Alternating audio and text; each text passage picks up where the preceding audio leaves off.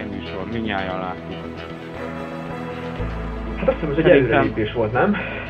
Tehát előrelépés volt ahhoz képest, hogy az emlékeim szerint az utolsó műsor, amit ebben a tévében a kereskedelmi tévén láttam, az valamilyen sráccal jött, aki verte a családját, amikor éppen Márióval nem tudott ráugrani a gombára, meg valami tizenévessel, aki, aki annyira belehabarodott valami autóversenyes játékba, hogy aztán ki kellett gyógyítani onnan.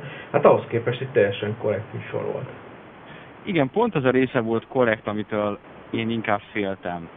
Vagy amit szétkészültem fikázni. Tehát ez ugye két részes műsor volt reklámszünettel, aki esetleg nem látta.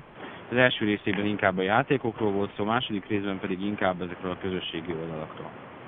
És a játékos része az abszolút pozitív volt. Voltak benne tárgyi tévedések, mert ugye a WoW-val kapcsolatban elhangzottak hülyeségek, soha nem mondták ki a nevét, aminek lehet, hogy valamiféle ilyen reklám elkerülés szaga volt, de ettől függetlenül pozitívan álltak hozzá, nem arról szólt, hogy megőrülsz tőle, nem arról szólt, hogy meg fogod ölni anyádat, apádat, sokkal inkább arról, hogy ez egy egyfajta hobbi, sok időt töltenek vele, és végül is rendben van. Ez csak tehát... az volt szerintem, hogy így a második fel, amikor így elnyomták az egésznek a lényegét, tehát így végére egy el is felejtkezett ez a gaming téma. Igen, az kicsit szerencsétlen volt. Kicsit szerencsétlen volt, mert átcsaptak egy, ugyanaz online játékokról beszéltek, és ehhez próbálták hozzákapcsolni valahogy ezt a közösségi oldalas dolgot.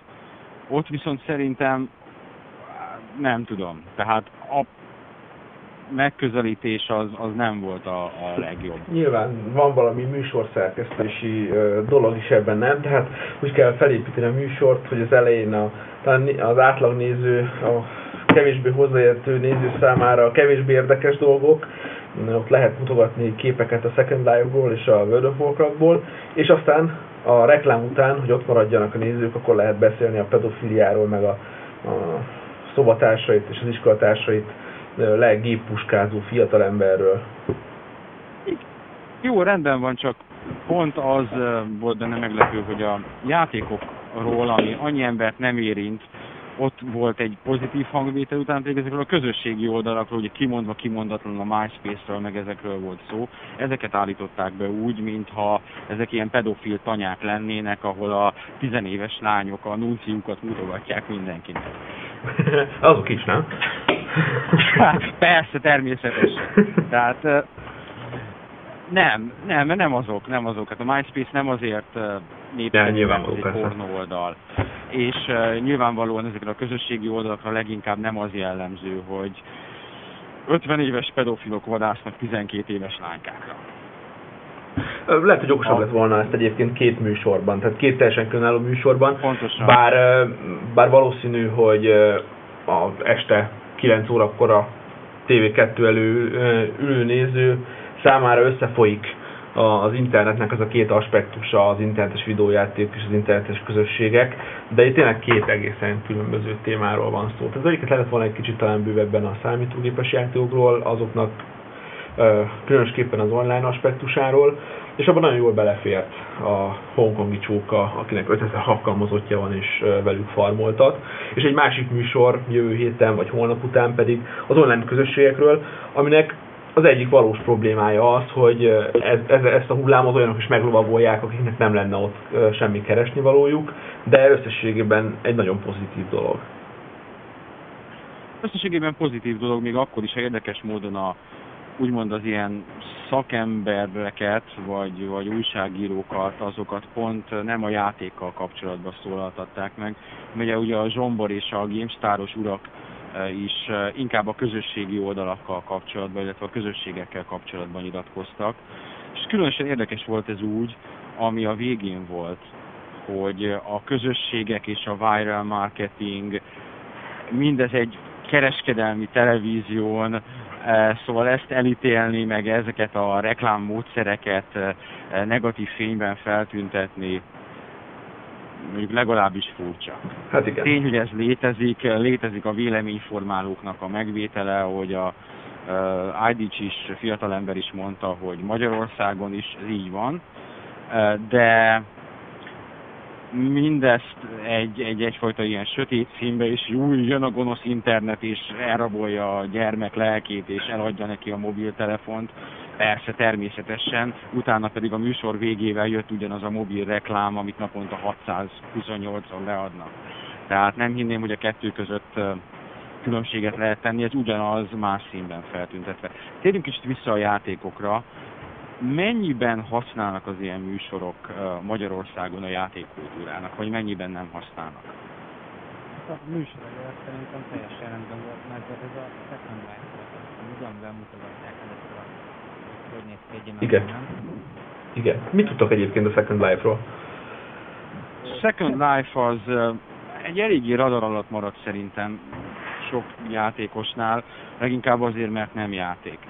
Eh, ahogy a Warcraft-et egy eh, túlfejlesztett chatroomnak szokás nevezni bizonyos körökben, pedig nem az. Uh, ugye a Second Life az, az, az tényleg az, tehát az egy ilyen közösségi valami, ahol mivel uh, nincs sárkány és nincs gépfegyver és nincs atombomba, ezért a, az igazi játékos nem érdekli. Én, amikor két vagy három hete az index.hu létrehozta a saját kis Second Life-os bázisát, akkor, akkor én belenéztem. És úgy fél órát eltöltöttem vele, vagy, vagy talán egy órát is. A probléma az az vele, hogy egy 20-25 megás kliense van, és láthatóan minden grafikai elemet ott helyben tölt le. Ami azért probléma, mert én azt gyanítom, hogy amerikai szerverekhez kapcsolódik, és legalábbis nálam brutálisan lassú volt, a, az élvezhetőség határán valahol. A pozitív része viszont az, hogy láthatóan sokan használják. Igen, inkább azért, mert ingyenes. Ö, igen, és láthatólag ö, nagy hatású ö, játék. Ö, emlékszem, hogy ö, egy egész hosszú ideig, majdnem talán egy évig az Edge-ben, a korábban ugye a magazin elején, aztán később a magazin végére került ö, feature-ökben az egyik visszatérő kolumnista a Second Life-beli élményeit osztotta meg a nagy közönséggel, és egy egész széles skálán mozogva. Tehát ott voltak ott személyi problémák, gazdasági problémák, egy egész érdekes sorozat volt. Mindenféle olyan dologról, amit, amit, amit talán a World of Warcraft-ban, vagy más játékszerű online videójátékban nem lehet megtalálni. Hát a gazdaság az kétségtelenül jóval komplexebb, mint a World of warcraft vagy talán az MMO-k, a hagyományos MMO-k többségé. Valószínűleg azért, mert ez erre van kihegyezve. Tehát tulajdonképpen ez egy ügyes pénzszerzési projekt, ahol a virtuális valuta, ahogy a műsorban is elhangzott, szabadon megvásárolható ropogós dollárokért, és ezt tudod mindenfélére költeni, ezért vehetsz ingatlant, ebből fizeted az ingatlanok bérleti díját. Ugye ami az ingatlanok bérleti díj az egy rejtett havidíjként jelenik meg itt tulajdonképpen. És, és nyilvánvalóan ez egy jövedelmező vállalkozás, különösen úgy, hogy az utóbbi időben rengeteg nagy cég, a Sun, vagy a Wired magazin is rákapott a Second Life-ra, látnak benne lehetőséget, nagy ingatlanokat vásároltak meg, tulajdonképpen egy virtuális reklámfelület. Annyira nem játék. Annyira nem játék, mert amit, amit én csinálni tudtam benne, az az volt, hogy berepültem valami házba, ahol éppen buli volt. A buli az azért jó, mert streamelhet saját zenét, és videót játszhatsz egy ilyen videófalon, és ott lehet dumálni, meg lehet táncolni, de hát dumálni meg táncolni kvázi a Warcraftben is lehet, igaz, nem játszhatok alá, mit tudom én, depes módot.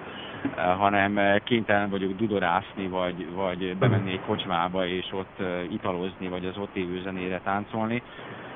Ilyen szempontból nem láttam lehet, lehet, hogy az Artisius-t érdekelni ez a zene streamelés lehetősége, nem? nem tudom, lehet. Lehet, lehet. Szóval nem rossz, egy ilyen nagyon casual szórakozásnak biztos jó. Én nem látom magamat abban a helyzetben, hogy ebbe hatalmas időt fektessek, mert egész egyszerűen nincs benne az a plusz, ahogy a Frey is elhangzott, nincs benne az, hogy 40-en elmentek sárkányt ölni.